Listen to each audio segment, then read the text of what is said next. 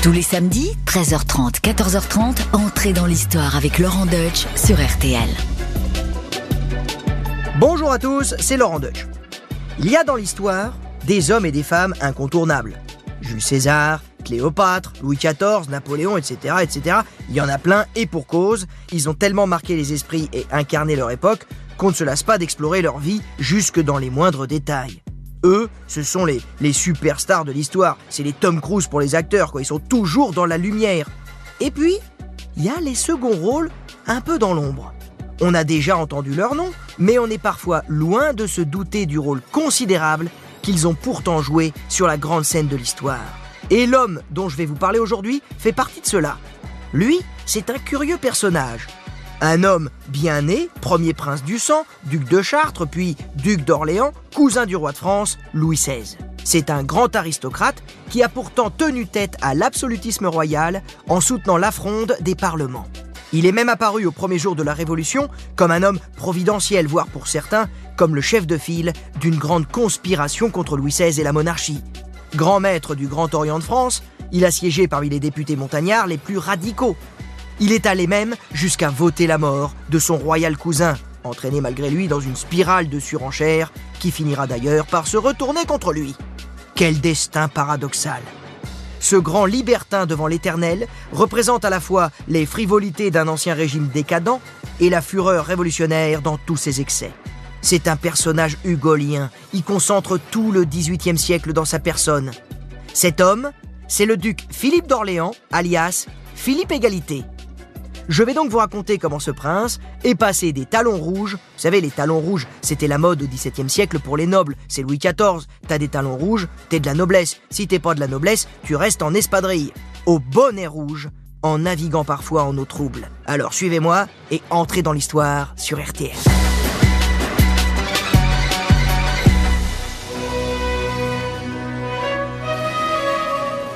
Qui aurait pu prédire à sa naissance au château de Saint-Cloud le 13 avril 1747 que le petit Louis-Philippe Joseph allait devenir quatre décennies plus tard le révolutionnaire Philippe Égalité?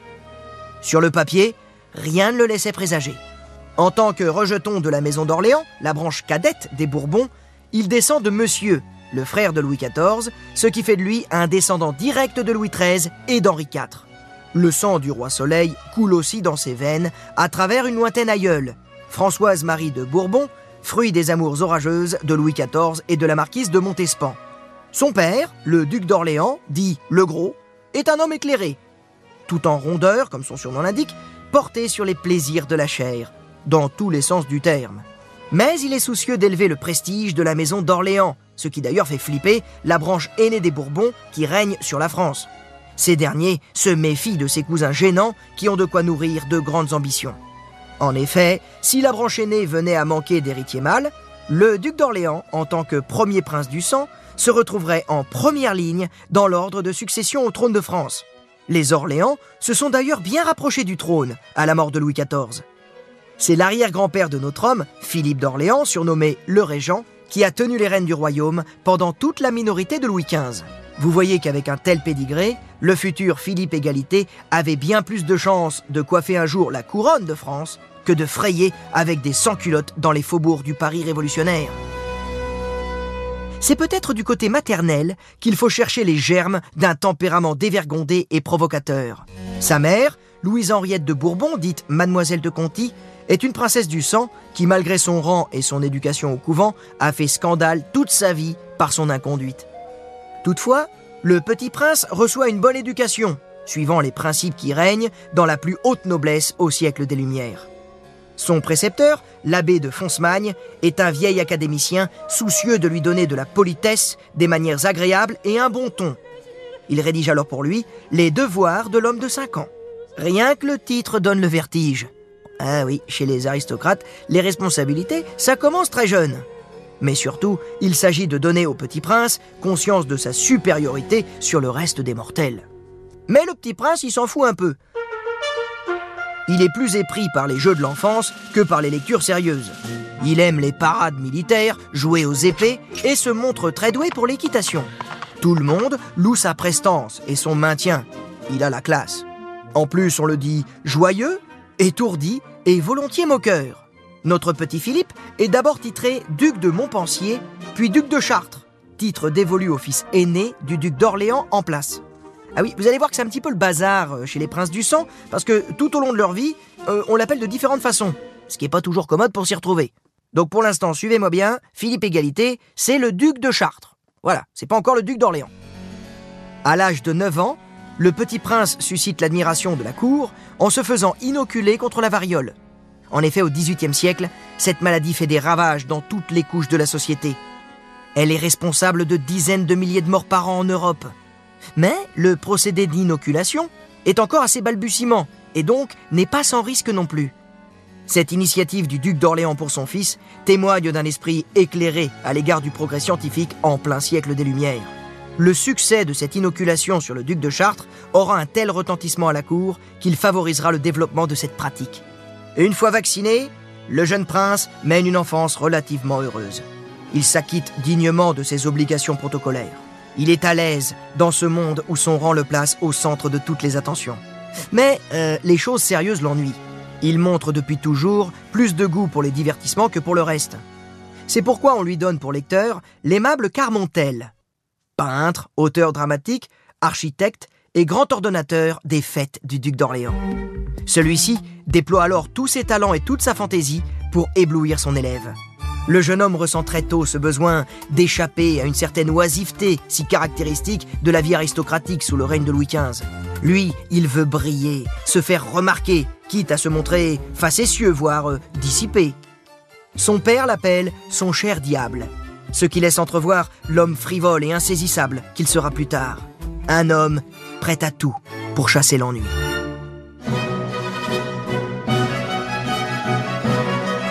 À l'âge de 18 ans, notre duc de Chartres, futur Philippe Égalité, entre au conseil du duc d'Orléans, son père. Ce dernier le considère donc comme un prince adulte, capable de se frotter aux affaires politiques. Il est un homme, mais à un détail près, il est encore puceau. Il n'a pas encore fait sauter le chapeau de paille. Ça, c'est quand même un détail fâcheux aux yeux de son père, qui décide de remédier à cela en ayant recours au service d'une jeune comédienne de 15 ans, figurant à l'opéra, une certaine Rosalie Duté. Oui, alors, vous fiez pas à son patronyme, elle n'a pas du tout été embauchée pour lui faire la causette euh, autour d'une tasse de thé. Hein. Non, non, non, elle est chargée de dépuceler le prince, et la demoiselle va s'acquitter si bien de sa mission que celui-ci va vite prendre goût au plaisir de Vénus. Divine, combi de libertine, ce soir je viens m'inviter dans ton lit. Et notre fringant duc de Chartres voit et revoit sa jeune initiatrice jusqu'à s'enlacer. Ah oui, il a bu du thé jusqu'à plus soif.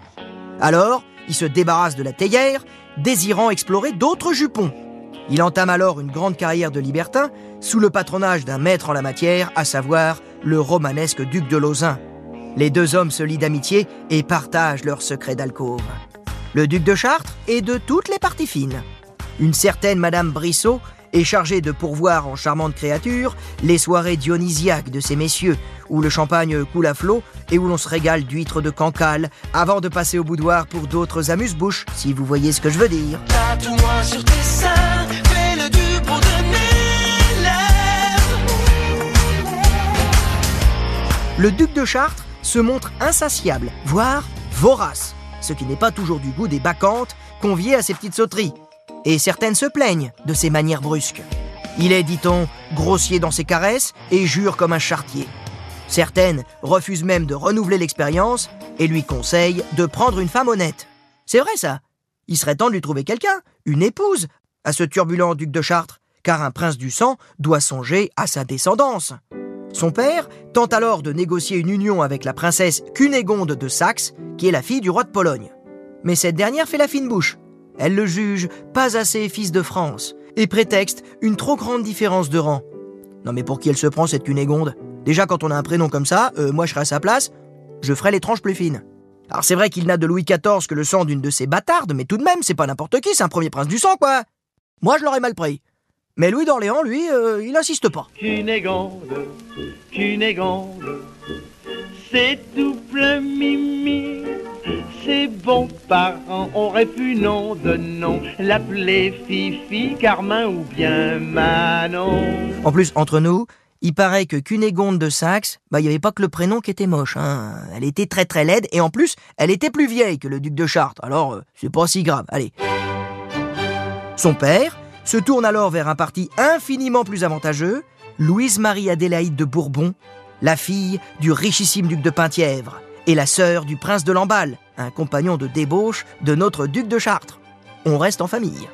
Là, pour le coup, la jouvencelle ne manque pas de charme et la dot est colossale 6 millions de livres. Affaire conclue. Ironie du sort, cette Louise-Marie Adélaïde est la petite fille du comte de Toulouse, un autre bâtard légitimé de Louis XIV et de Madame de Montespan, ce qui amène dans la maison d'Orléans encore un peu plus du sang des bâtards du roi Soleil. Mais peu importe, on va pas chipoter pour autant. Le fabuleux héritage du duc de Penthièvre permettrait, allié à la fortune des Orléans, de faire un jour du duc de Chartres l'homme le plus riche d'Europe. Chose qui inquiète d'ailleurs Louis XV, toujours soucieux de, de rabaisser le prestige de l'ambitieuse maison cadette des Orléans. Le mariage a lieu à Versailles, en présence du roi, le 5 avril 1769. Il est consommé dans la foulée, sans problème pour notre prince libertin, qui est déjà bien expérimenté en la matière. Dans les jours suivant cet heureux mariage, il se sent quand même obligé de renoncer aux parties fines avec sa bande de joyeux drilles. D'autant plus qu'il voue une sincère affection à sa jeune épouse, qui lui donnera cinq enfants en six ans. Ah oui, il perdait pas de temps à l'époque. Hein. Mais le naturel revient vite au galop, et notre duc de Chartres ne tarde pas à retrouver le chemin des lupanards. Il collectionne les maîtresses et vit une liaison passionnée avec l'érudite et excentrique Madame de Genlis, entrée au service de son épouse comme dame de compagnie et chargée de l'éducation des enfants d'Orléans. C'est la maîtresse dans tous les sens du terme. Maîtresse, oh ma maîtresse, ne touche pas à mes couettes. Vous voyez ce que je veux dire?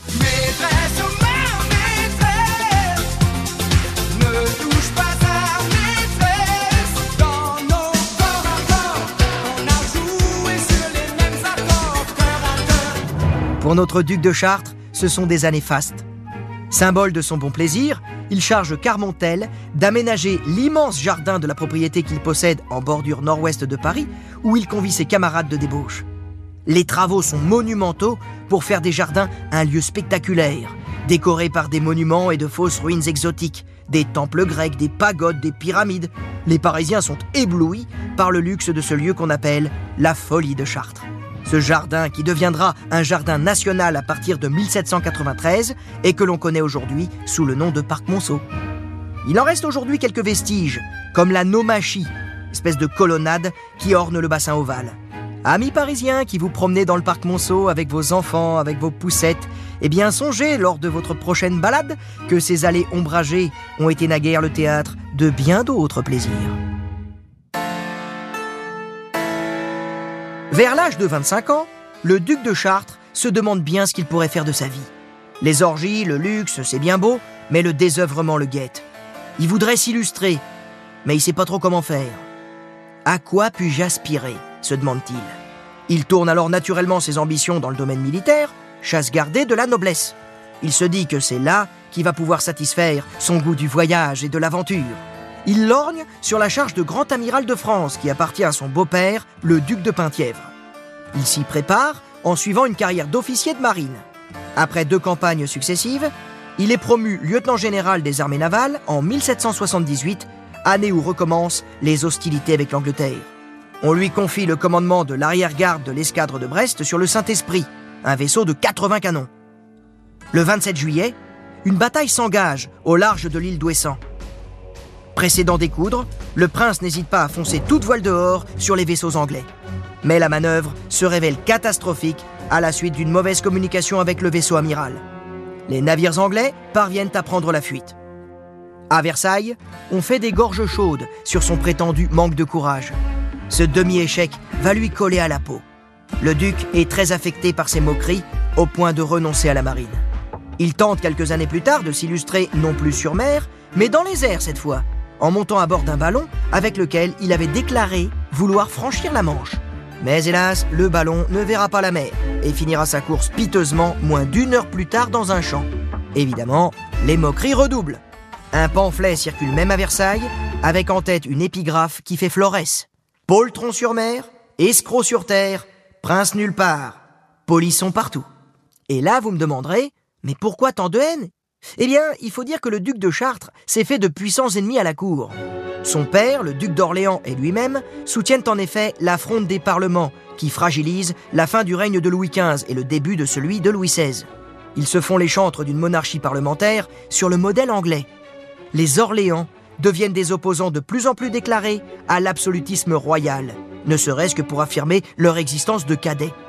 Le duc de Chartres acquiert alors une grande popularité dans les milieux libéraux et le palais royal, où il réside à Paris, devient le bastion de la fronde grandissante des magistrats. C'est l'anti-Versailles. Les relations avec la famille royale se détériorent. Même la jeune Marie-Antoinette, qui semblait apprécier le duc de Chartres pour euh, son goût de la plaisanterie, eh bien, elle aussi, elle commence à le prendre en grippe. Mais lui, il s'en fout. Il a trouvé ainsi un moyen de s'affirmer comme un homme avec lequel il faut compter. D'autant plus qu'en 1785, son père meurt. Notre duc de Chartres devient donc duc d'Orléans au moment même où la monarchie française entre dans une zone de grave turbulence. 1785, c'est l'année où l'affaire du collier souille la popularité de Marie-Antoinette. Celle du nouveau duc d'Orléans, en revanche, elle rayonne. On l'acclame lors de ses promenades dans Paris comme un pied de nez à Louis XVI. Depuis 1771, il est le grand maître de la première grande loge de France, obédience maçonnique, qui se transformera en Grand Orient de France deux ans plus tard. La franc-maçonnerie, qui attire alors principalement des nobles, trouve en lui un homme acquis aux idées nouvelles. Philippe engage à son service des hommes qui critiquent ouvertement la monarchie, comme le journaliste Brissot ou Chauderlot de Laclos, l'auteur des célèbres Liaisons dangereuses qu'il prend comme secrétaire. Le duc d'Orléans devient leur champion. À quoi puis-je aspirer? se demandait cet homme instable, en manque de reconnaissance. Il a maintenant trouvé un sens à sa vie. Il a une revanche à prendre sur cette branche aînée qui n'a jamais cessé d'humilier sa maison. Et l'histoire va bientôt lui donner l'occasion de se venger.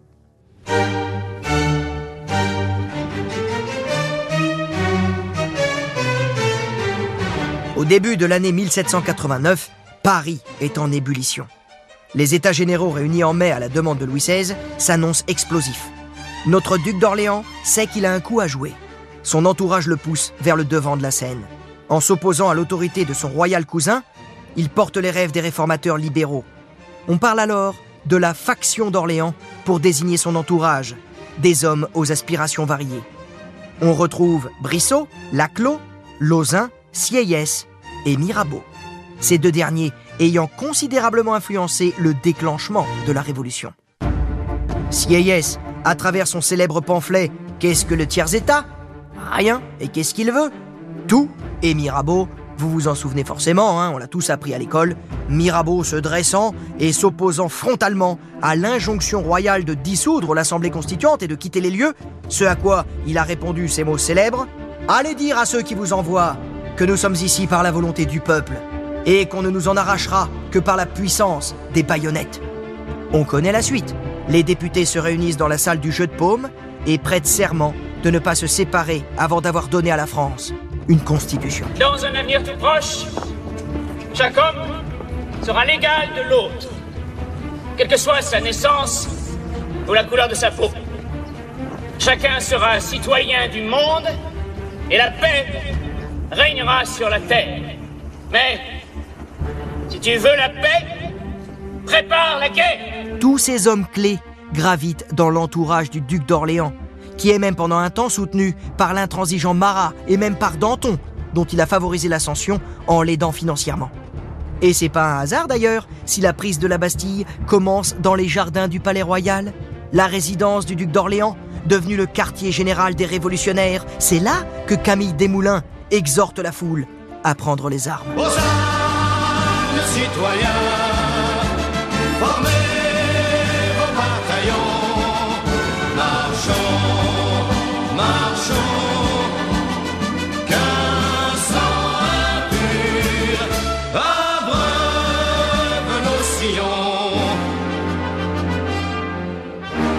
Le duc d'Orléans apparaît donc comme un personnage central au premier jour de la Révolution, voire une clé de voûte où s'appuient les forces les plus déterminées.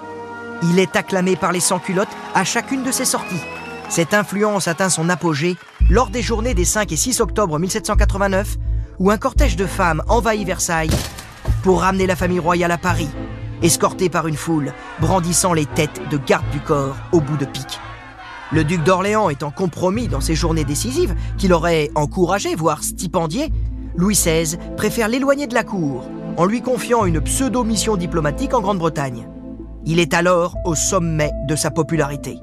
Revenu en France en juillet 1790, il prend pourtant ses distances avec la politique, malgré la pression de son entourage, notamment Laclos, qui voit en lui un potentiel lieutenant général du royaume, voire un nouveau roi, à la faveur d'un changement dynastique et de l'établissement d'une monarchie constitutionnelle. Faut dire que la question se pose très sérieusement après la fuite du roi à Varennes le 20 juin 1791.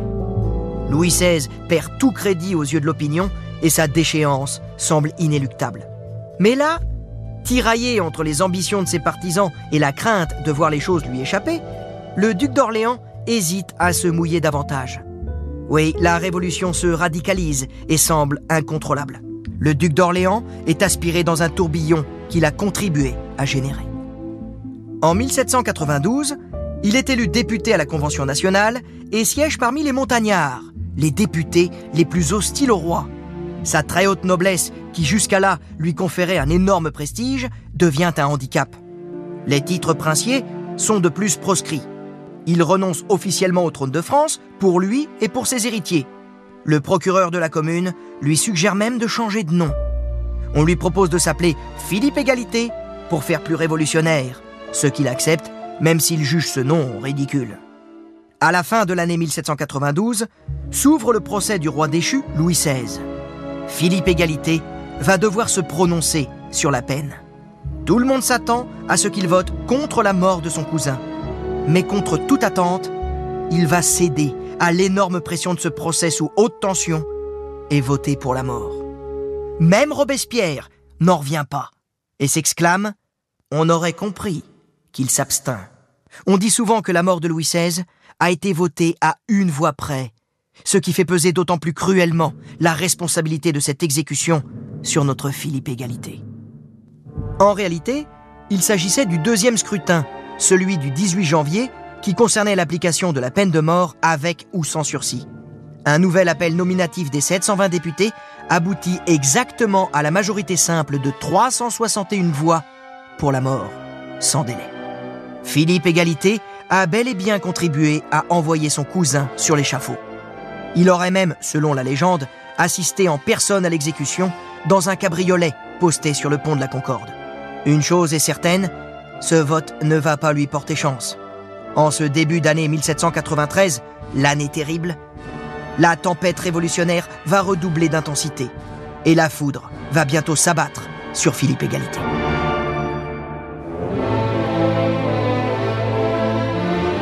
Au printemps 1793, Philippe Égalité apprend une terrible nouvelle. Son fils aîné, le duc de Chartres, qui est alors lieutenant général dans l'armée du Nord, passe à l'ennemi autrichien avec armes et bagages. Il suit son chef, le général Dumouriez, qui trahit ainsi la République après avoir raté sa tentative de coup d'État. Philippe Égalité se trouve alors dans une fâcheuse posture. La culpabilité du fils jette une suspicion sur le père. En plus, la situation est très tendue. La République est en danger. La France est en guerre contre toute l'Europe et doit faire face à des révoltes paysannes à l'intérieur du pays, notamment en Vendée. Bref, c'est la panique. Citoyens, je suis chargé de recruter des milliers d'hommes afin qu'ils aillent se battre aux frontières de la France, assaillis par l'Europe des tyrans qui tremblent devant notre jeune République. Vive la République Très bien, citoyenne. Alors, la révolution durcit le ton à l'égard de tous ceux qu'elle soupçonne de sympathie contre-révolutionnaire. Philippe Égalité se retrouve sur la sellette, comme tous les membres de la famille royale. Malgré tous les gages qu'il a donnés à la Révolution depuis le début, il reste aux yeux des montagnards, pur et dur, un aristocrate. Prince un jour, prince toujours. Philippe Égalité a beau avoir changé de nom, il reste le duc d'Orléans. Finalement arrêté, il est envoyé à la conciergerie le 2 novembre, puis jugé par le tribunal révolutionnaire quatre jours plus tard. On l'accuse de conspirer contre la République. Aucune preuve n'est apportée pour démontrer sa culpabilité, mais en cet automne, la terreur est à l'ordre du jour. Et il suffit de bien peu de choses pour passer sur l'échafaud. Marie-Antoinette a elle-même été guillotinée trois semaines plus tôt. Philippe Égalité est condamné à mort. Et curieusement, c'est à l'heure dernière que l'homme retrouve une dignité princière. Lui qui fut accusé d'avoir vécu en pleutre va mourir courageusement. La veille de son exécution, il a dîné tranquillement des huîtres et des côtelettes arrosées de vin de Bordeaux. Il s'est confessé, manifestant un repentir sincère, puis vers 5 heures, coiffé et poudré avec soin, ses bottes parfaitement cirées, il grimpe dans la charrette des condamnés. On ne lui épargne pas les railleries lorsqu'il passe aux abords du Palais Royal, son ancienne demeure, où est écrit sur la façade Propriété nationale. Mais le prince regarde tout cela impassible, comme s'il était heureux d'en finir avec cette vie de pantalonnade et de mascarade, comme s'il était heureux de se débarrasser de lui-même. Il monte avec assurance les marches de l'échafaud. Avant de l'attacher sur la planche de la guillotine, les aides du bourreau veulent lui enlever ses jolies bottes. Philippe s'y oppose en disant d'un ton ferme C'est du temps perdu, laissez cela. Vous débotterez bien plus facilement mon cadavre. Dépêchons-nous. Ainsi s'achève la vie de celui qui fut duc de Chartres, duc d'Orléans, puis Philippe Égalité, le prince régicide, qui aura amplement contribué à faire chuter la monarchie, dont il était pourtant l'un des plus illustres représentants. De son soutien à la fronde des parlements sous Louis XV aux grandes journées révolutionnaires de 1789, il aurait été peut-être l'homme le plus fatal à la couronne. Toute la question est de savoir si Philippe Égalité a entrepris sciemment et concrètement de conspirer pour faire aboutir la Révolution française. Et là, la chose n'est pas si évidente que cela. Malgré un faisceau d'indices probants, l'épreuve manque. Sans parler du fait que la Révolution a fini par l'abattre lui-même.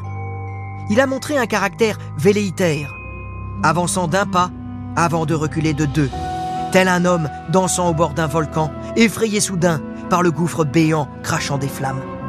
L'historien Jean-Paul Berthaud, spécialiste de la Révolution, a très bien résumé les choses en écrivant Si l'on ne peut réduire la Révolution à un complot orléaniste, il est impossible d'en évacuer les intrigues des conseillers du prince pour permettre à leur maître d'accéder au pouvoir. Petites ou grandes, les frondes menées par les aristocrates n'ont pas manqué au cours du XVIIIe siècle. Dans celles-ci, les nobles ont cherché à s'appuyer sur des émotions ou des séditions populaires. De la guerre des farines à la révolte de l'aristocratie, les gens du peuple servirent parfois à leur corps défendant de figurants dans les tragicomédies jouées sous les lambris de Versailles. Et pour le dire encore plus simplement, comme l'auteur contre-révolutionnaire Joseph de Maistre, ce ne sont pas les hommes qui mènent la révolution, c'est la révolution qui emporte les hommes. Cette phrase s'applique à merveille à Philippe Égalité, emporté par le torrent révolutionnaire, après avoir fait sauter les digues et après avoir cru pouvoir en dévier son cours. Ironie du sort, c'est son propre fils qui, après la révolution de juillet 1830, montera sur le trône sous le nom de Louis-Philippe Ier. La maison d'Orléans, qui en avait tellement rêvé, est enfin parvenue, après bien des péripéties, à ceindre la couronne de France. Mais cette apothéose sera brève, car si Louis-Philippe est le premier roi de la dynastie d'Orléans, il est aussi le dernier roi que la France a connu.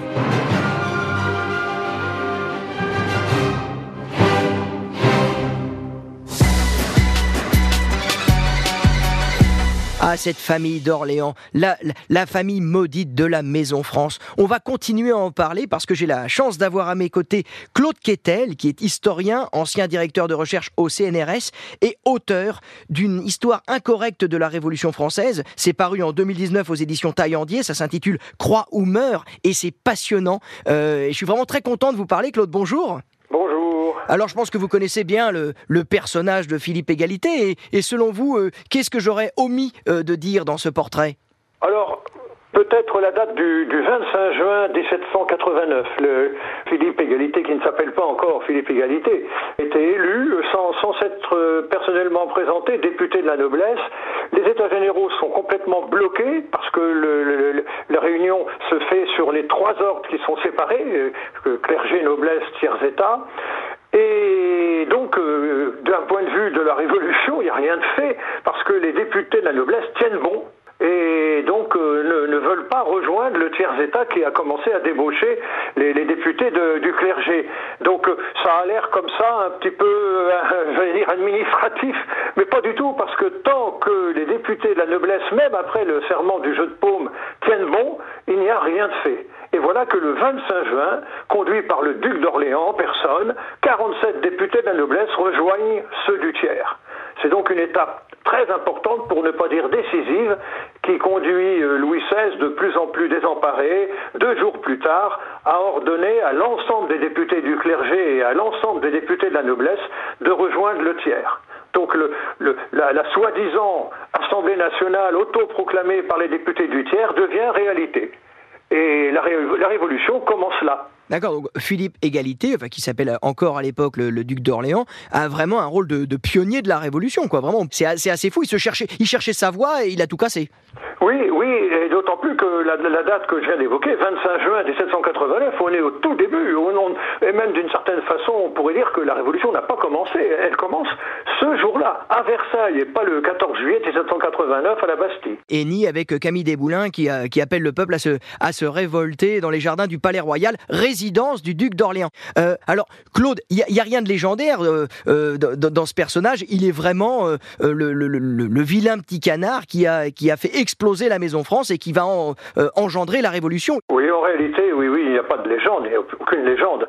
Philippe Égalité a bel et bien joué un rôle déterminant dans le déroulement de la Révolution française.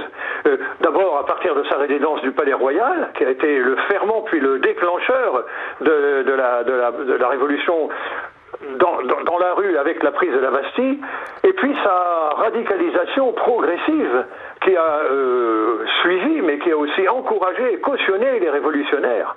Il est élu à la Convention. Qu'est-ce qu'il fait? Il vote la mort du roi, son cousin, comme vous l'avez dit. Il vote le 10 mars 1793 la création du tribunal révolutionnaire, lequel va l'envoyer à la guillotine huit mois plus tard.